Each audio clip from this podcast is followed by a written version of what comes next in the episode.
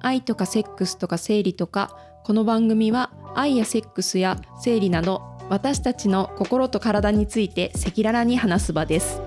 なおエロについても多分に含まれますのでご承知おきください今回のメンバーはハチとのんこです。よろしくお願いします前回に引き続きうん。蜂が子宮頸がんになったっていう話はいをあの続けていきたいと思うんだけども、うんえっ、と前回を振り返ると、うんうんまあそのわかっイボがみたいなので分か って、で、あの。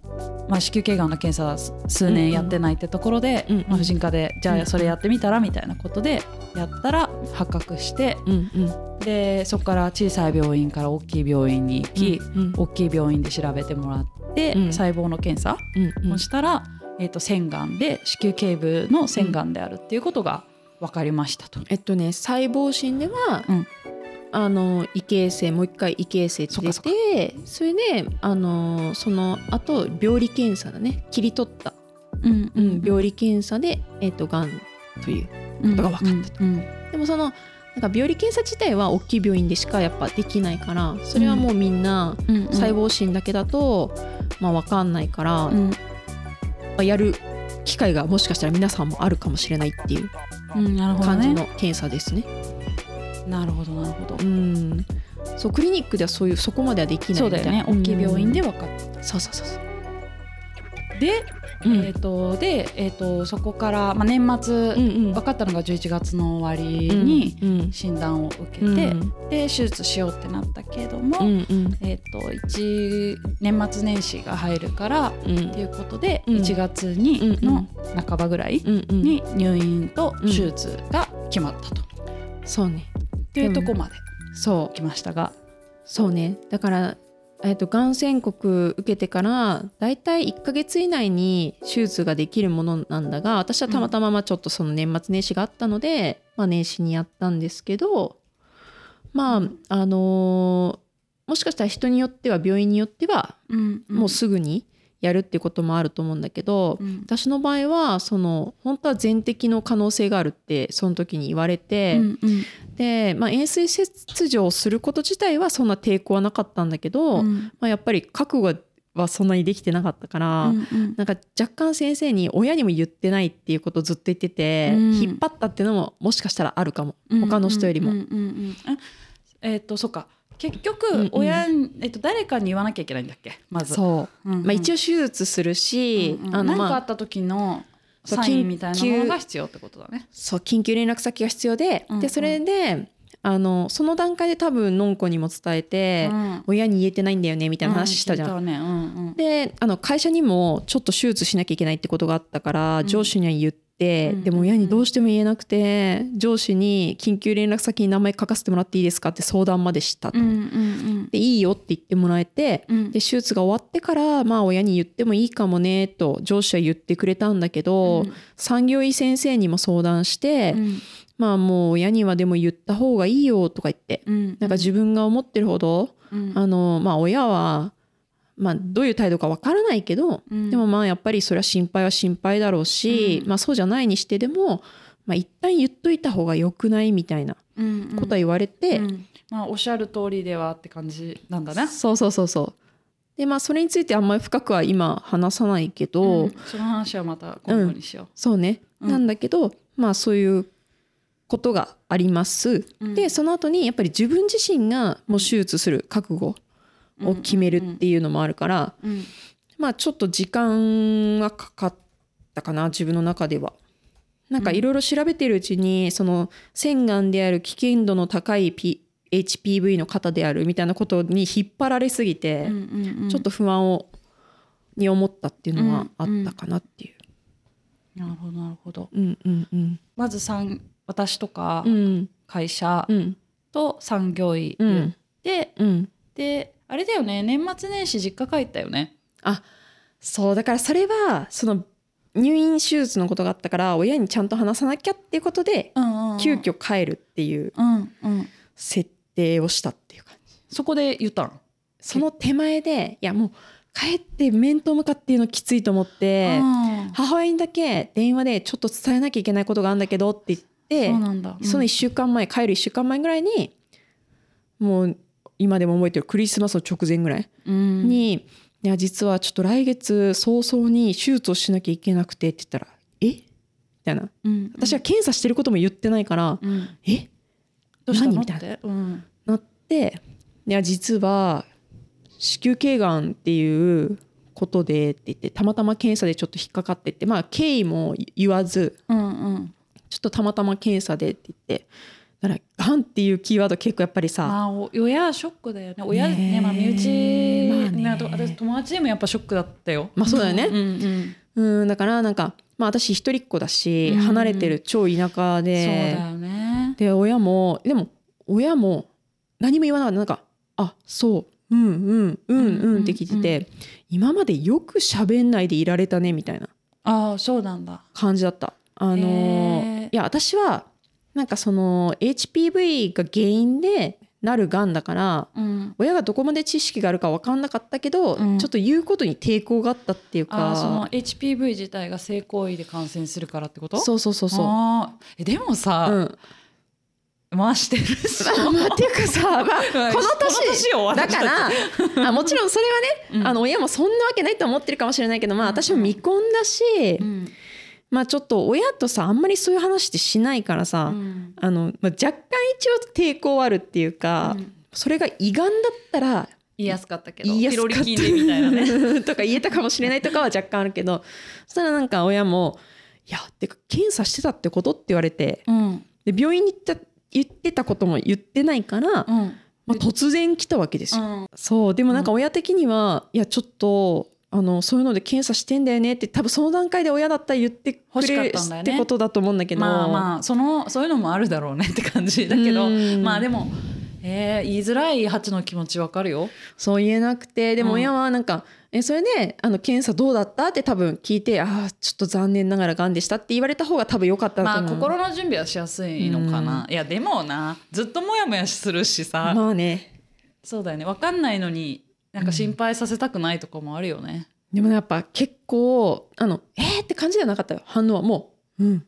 うんうんしか言われないうん、あえでもまあよかった。まあね。うん、でなんか手術するのみたいなでまあ手術をもう年明けすぐにしないといけないっていうことだからなんか一回年末年始帰ってもう一回話すわみたいなうん、サインとかもしてもらわなきゃいけなかったから、うまん、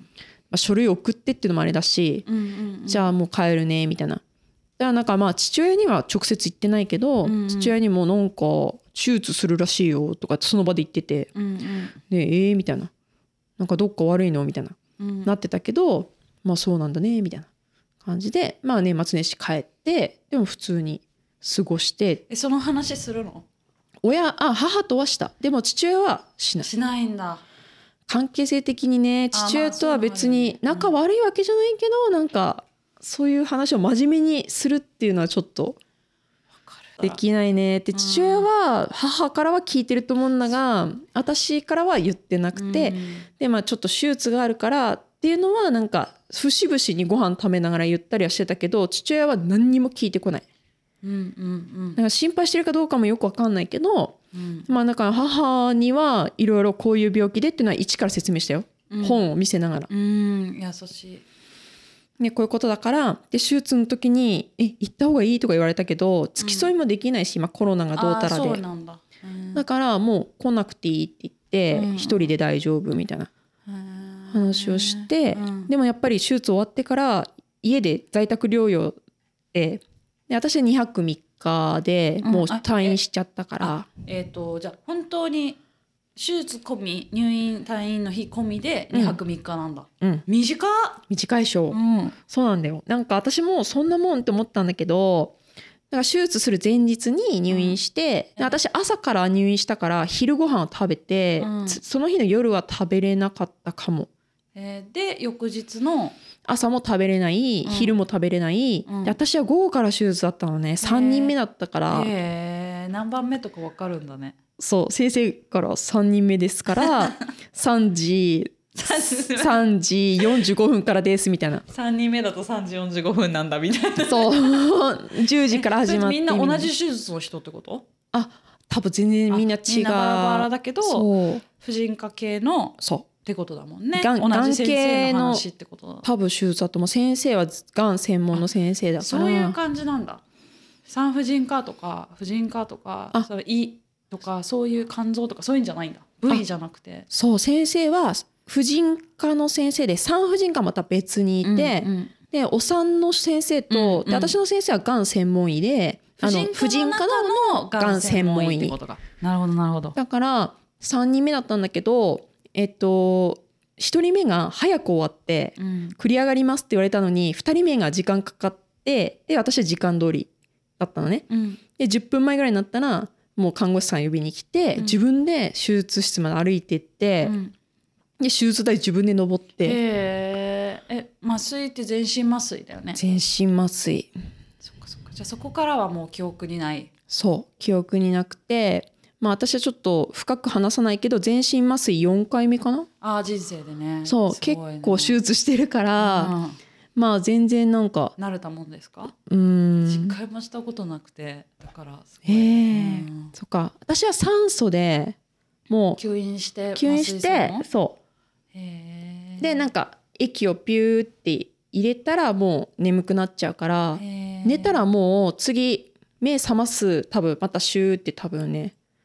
冷ます何かを入れるの入れるんだと思うへーでしたらすぐ目覚めて「で分かりますかハチさん分かりますか?」みたいな感じなわけ、うんうんたらもう私ね目覚めた瞬間にまだぼやっとしてるようんだから何喋ったか全く今記憶ないけどむっちゃ喋ったらしくてへで先生が「いやもうめっちゃうまくいって本来30分で終わるんだけどえ短っそうんう20分で終わったの10分3分の2になった ねいやでも10分って結構じゃないや3分の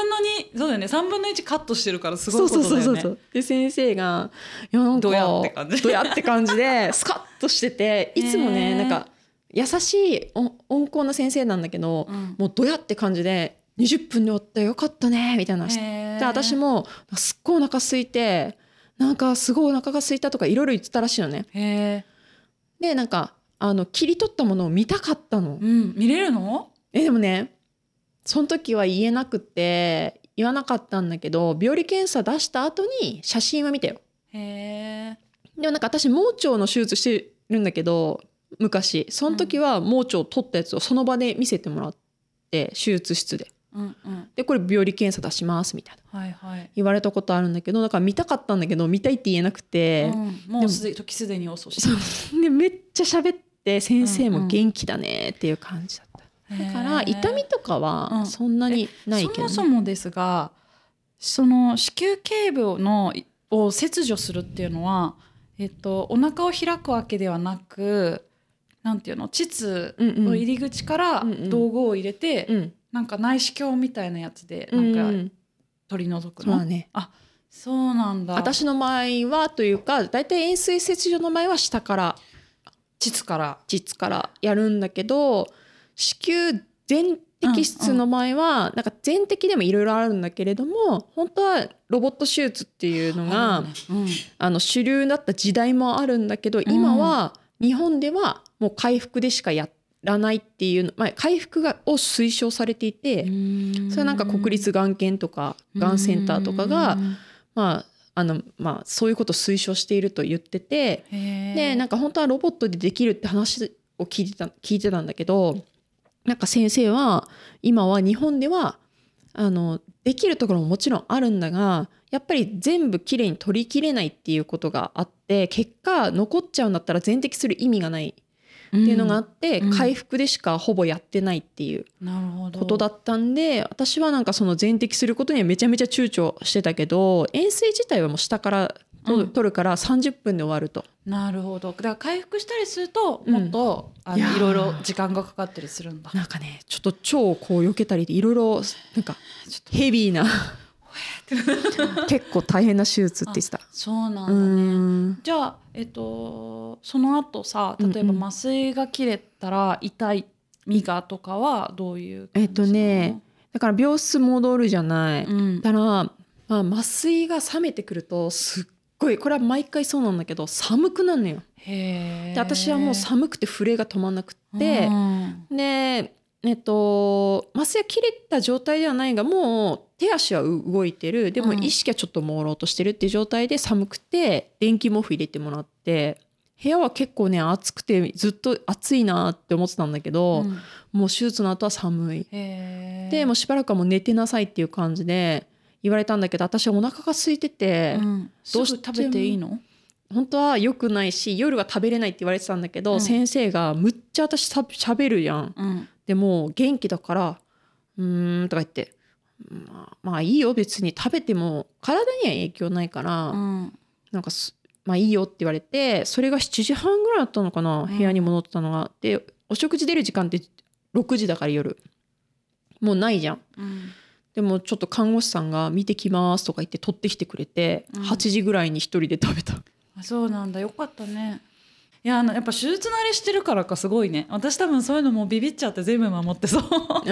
たことがないからね入院時でもやっぱ痛みは若干やっぱあるんだあっえそれはて何本当にいわゆる子宮界隈がいなんかチクチクするなみあたいのな、ねやけどしてるみたいなヒリヒリした痛みをお腹の中で感じるへえでさじゃあちょっとお腹ちょっとヒリヒリするなみたいな痛みがあるけどそれはなんか痛め止めとかを出されてそれを飲んだりとかをするの、それがさ私はさ薬のアレルギーがあってあそうなの痛み止めが飲めない体なんですよ大、変ですねそれはどの痛み止めでもダメなんだボルタレンもダメだし、あのねなんだよ点滴で入れることはできるけど飲み薬がダメなのねへやーアレルギーでまあそれも大変なんだけどだから風邪とかひいても薬が飲めないっていうのがあっあてインフフルエンザとかになったらもう入院しなきゃいけないみたいなル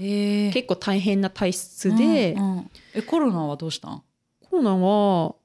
え薬飲んでない、あなるほどまあ確かに飲んでないなうん、家でそっか家で寝てた、そっかうんうんうんまあ薬飲まなくてもいいやつはだから風邪ひいてもすぐ風邪薬飲む人いるけどロキソニンとか、うんそういうのは基痛本み止めとかも飲まない飲しめないから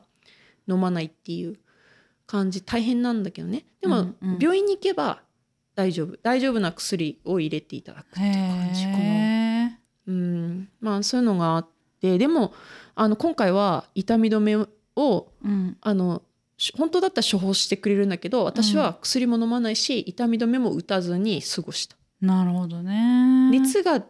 出ちゃってたけどねやっぱりうんうんあの手術直後やっぱりね切ったり焼いたりしてるから熱が出ちゃってうんうんちょっと辛かったけど、うんでもまあ翌日に退院できたってことなんだそうだね翌日の昼とかにもう退院しちゃうみたいなこと夜とかじゃないもんねきっと朝10時へえすごいねかなもうあっという間ですねだって前日の夕方に3時台に手術してるわけでしょ、うんで翌朝10時には「はいじゃあ」っつってうんえでじゃあそれで退院しました、うんえあでもあれかそもそも取りましたよ、うんでそれは検査に出すから、うんまたなみたいなまた結果が出るまでうん待ってろよ、みたいな感じ2って週こと間後に検査すあの結果伝えるから予約だけしてなるほど帰ってそっかそっかじゃあまあ手術自体はその綺麗に取れてるから成功なんだけれども、んまあ、別にそれがそれでゴールではないみたいなことなわけだね。うんうんうんうんうんうんうんでじゃあ1月の終わりぐらいうんうんにもう一回行きました。でえそれでどうだったのあそれがね家に帰ってう手ん術終わって、たらその次の日にたまたま生理が来て、でそれまっさらさらの綺麗な血だったからうんうん出血、でも出血なかったかのなと思うねねそううんうん手術直後そんなに出血がなかったから出血じゃないなって感じだったのでも急にそんなバーってサラッサラの血が出てきたから一応念のため電話してでなんかサラッサラの血が出てるんですけど多分生理かもってでも予定日よりも1週間以上早く来たからそうなんだえそもそもさ子宮頸がんのさ、うん手術する時ってさ生理日うん、どうするの,、その要は生理中でもやるし生一応避けるしとかそういうのがあるのあーでもね一応伝え先生には予定日とかは伝えてうんうんやってるけれども、避けるっていう説明はなかなったかったんだへえだから多分別に生理中で生も理中でできるとは思うへーけどない方が多分いやりいとや思うすよそうだよね、だから次の日に私そう心配になって店に行って、うんうんね、そしたら先生が一応その内診台乗って全部あの拭き取って綺麗に、で傷口が大丈夫かっていうのをあーもう一回見てもらってであ傷口は大丈夫そうだから多分生理が来たんですねみたいなへえ、感じでたら5日間ぐらい生理来て、うん、おーじゃあ生理だったなと早まったかって、うん、うんなんかこう刺激するとちょっとこの話はさ、また置いといてなんだけど、それこそ性行為があると1ヶ月半来てなかったのは急に来るみたいなああわかるわかるあるのねわかるよすごくわかるああの刺激されてそ私はなんかそれ女性ホルモンの分泌かと思ったんだけど違うのかもうね多分普通に刺激なのかなかも物理的なあそうだから今回は生理が来ましたっていうのがあってで病院に行ってで心配ないですねって言って次の2週間後にまた行ったら、まあ傷も、まあ、順調ですとうんうんうんあの順調に収まってますねっていう感じだった。うんなるほどねうん、で病理検査の結果そうだねんんうんでそこであの12等分したその円錐状にこう切除したうんものを12等分して細かく病理検査で調べたとことろころ2.5ミリうんうんうんのがんでしたと。うんうんうんで異形成の部分も見受けられましたし、はいここの部分とここの部分はがんでしたと。うんうんでだから先生が初めて、えー、とカメラで見た時うんうんあのクリニックから紹介されて行ってその場で切り取られたっていう話をしたんだけど前回うんうんうんうんその時のあのなんていうの予想がうん全部当たってたの、へえよかったねなんか見た目上じゃやっぱ分かりにくいらしいんだけれども、うんうんうんやっぱ先生は50代の方でもともと眼研にいた先生でだいぶベテランだったそうベテランで、うんでいや私でも先生も本当すごいなと思うんだけど、うん線が見つからないパターンめっちゃ多いって本当にいろいろ見てたし、うんうんけど病理検査の結果も先生の予想的中で。へえよかったねいい先生でそうなのって先生すごくないですかって言ったら、うんちょっとどうやってたなんかおとなしい先生なんだ けど嬉しそうにうん「まあき今回は予想が当たりましたね」みたいな嬉しうそうに言ってんて、ねまあ、でもそれは良かったですと見つけられなうんいうんパターンももちろんあるのでみうんたういな,、んうんうんうんでそうだよねなんか発見できてこうやって手術もうまくいって、うんで結果として次の手術はした方がいいかしない方がいいかって話もその時にしてう、んあまず型が分かったのは、うんえっとその前に分かってたんだよね。うんだよねででだから今回はそれはもうそのまま悪いあまり危ない方だっていうのはうん変わっておらず、あそうねそういうことだよあね。のそこで HPV のあの方もうんもう一回確定は出るの、出るんだ。でやっぱりそれは18っていうのそうは18番でしたよそれもい変わりなかったと変わりなか最っ初のた時でと。すよ。うんうんでがんの浸透してる部位も、まあ、それはあの MRI で見たら映ってなかったのねあんまり。へーだからにおそらく2ミリぐらいでしょうみたいな話だったんだけど2.5ミリうんまで一応進化はしてましたと。うんうんだけど3ミリいってないのであなたのあのステージは 1A1 期です。うんうんうん、それでね一番手前、あのそのあれを除いたらあのうーんこ異形の成を除いたら一番手前ってことなのかな。ぜひ皆さん検索してもらうとめっちゃ細かく出てるんで。え 1B1 期とか本当にね細かいのよステージ1の中でもわーってあって、うんうんで 2, 2の中でもまたわーってあってみたいな、うんだかうんら結構その普通のがんと違って、子宮頸がんがそういう感じってことなんだ。おそらくへだからえ。 1B1A1 期です一 A 一期。やっぱ一 A 一期パッと見一番手前っぽいよ。あよかったよかあった、うんうんだからその3ミリ超えると次の段階に行くっていうことなんで、うんうん3ミリ以下だとステージ1の中でもまあ早期っていう感じなるほどなるほど。けどまあ予想よりまあ2.5だったんでまあ本当にギリギリ良かったっすねみたいなうんうんうんうん。感じだったのね。そっか。それで、うん、えっと、ギリギリ良かったですねうんってなりました。でえ今後、うんうんえあそもそも子宮頸がんな時点でうん一回取ったとしても、うん、経過観察はマストなんだよね。それはマストなんだけどでも基本的に私の場合は腺がんだから、うん次子宮全摘の手術の計画をその立て出るっましょうと。ていうのがその段階だったまだ。ななんだけど、まあ温存した方が先生もあの子宮を取っちゃった後に後悔してもしょうがないから、はい、まあやっぱりあなたまだ45過ぎてたらもう取りましょうっていうことも提案としてはあるんですけど、まあ、一旦悪性は取り切れてますし、まあ、あのもう一回次にあの検査をしましょうと。だから1ヶ月後また2月の終わりにそのあと1ヶ月にもう一回来てくださいってなってでそこでもう一回細胞診査うんうんし細胞検査をしてで、えっと、そのさらに奥の部分で私はその良性の腫瘍がまだ残った状態で、えっと、手前のうんその子宮頸部には悪性があって、その奥に良性の腫瘍が2センチほどあるっていう結果がう MRI で出てて、それは子宮頸部じゃなくてうんもっと子宮の奥というか体部みたいなことあのね頸部なんだが、え頸っ部のと、奥の方にある頸部の奥の方にあってその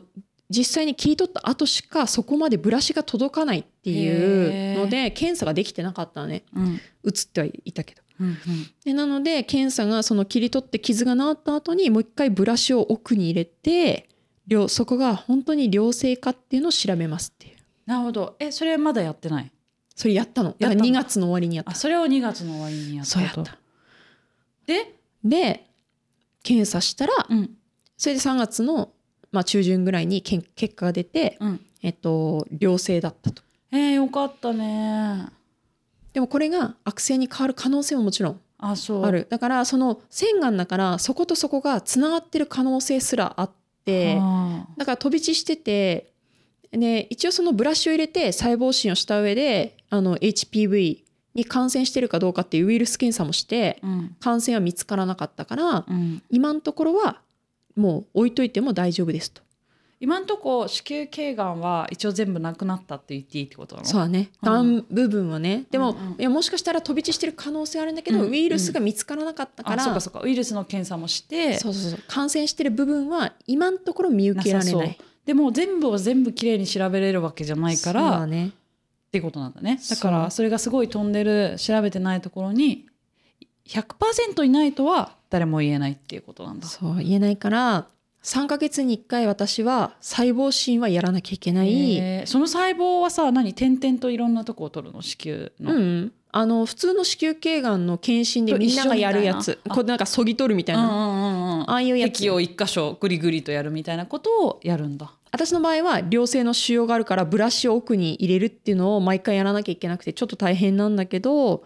まあ、それを3ヶ月に1回はやって、まあ、数年間経過観察はしつつ、数年 OK だったら OK みたいなやつあるよねでもそれはない私の場合は基本もう一生涯割と細かく検査はしないといけないってそう感じなんだまあだから一回その洗顔になってそう HPV でし洗顔になってる以上はうんどっかにうんちょっとその次元爆弾的にないとは言い切れないっそう、ていうことなんだねうんいえでも早く分かってよかったね、や本当にうん、これれ多分あと1年経ってたうらん進行してて、もう全摘になってた可能性はめちゃめちゃ高いししそもそも他の部位に転移してる可能性だってもちろんあったわけだもんねあるしなんか結構やっぱ肺とかに転移しやすいっていうか近い繋かがってらるからうんつながってんだよねなんか